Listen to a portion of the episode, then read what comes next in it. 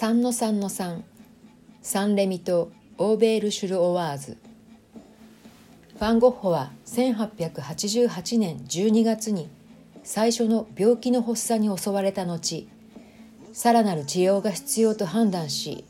1889年5月にアルルを離れる決意をし、サンレミ郊外にある療養院に自ら入院しました。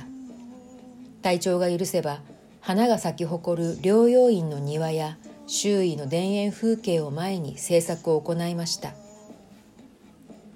色調はアルルの頃より抑えられ、糸杉やオリーブ園などプロヴァンスの典型的なモティーフに取り組むようになります。1890年5月16日、彼は療養院を後にし、北仏のオーベール・シュル・オワーズに移り住みました。サンレミ時代よりも強い色調を採用し、様式的な筆色を抑え、より自由な筆使いをするようになりました。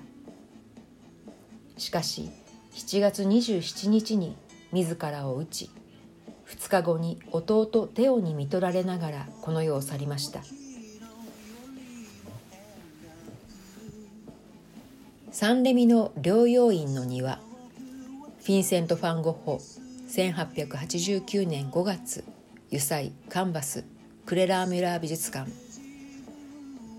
悲しむ老人、永遠の門にて、フィンセント・ファン・ゴッホ、1890年5月、油彩、カンバス、クレラーミュラー美術館。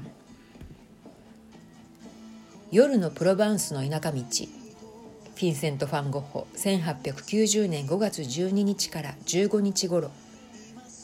油彩、カンバス、クレラーミュラー美術館。花咲くマロニエの木、フィンセント・ファン・ゴッホ、1890年5月22日から23日、油彩、カンバス、クレラーミュラー美術館。